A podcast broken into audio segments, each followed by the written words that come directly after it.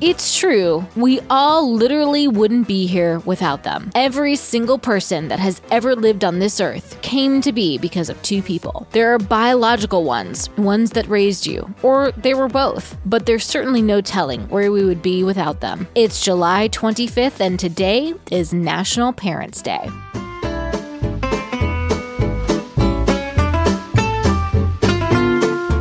Welcome to Taco Cast Podcast Every Day is a Holiday. No, really, it is. Did you know that literally every day is a holiday? I don't know about you, but I love having a reason to celebrate every day. Whether it's your favorite foods day or something else totally random, happy holiday to you. Mother's and Father's Days date back to the early 1900s, but it took much later until a day for both parents was recognized. It was in 1994 when President Bill Clinton signed a congressional resolution quote, recognizing, uplifting, and supporting the role of parents in bringing up their children. Observed on the fourth Sunday of July annually, the day is meant to celebrate the role parents play in developing their children. Being a parent is hard work, and literally without them, we wouldn't exist. Parents' Day doesn't need to celebrate there being two people bringing up children. Single parents, adoptive parents, step parents are all parents too, and deserve incredible recognition and celebration on this day. When we were helpless babies swaddled in diapers, they fed us, they burped us, and held us close. They put band aids on boo boos and gave us life advice, maybe even saying, I told you so, when we didn't listen. And even in older days, parents are there for us, and we can be there for them. It's a day to thank those who raised us, whoever they may be. Write them a card, take them to lunch, send them flowers. It will mean the absolute world to them. Happy holiday, everyone, and I'll see you tomorrow.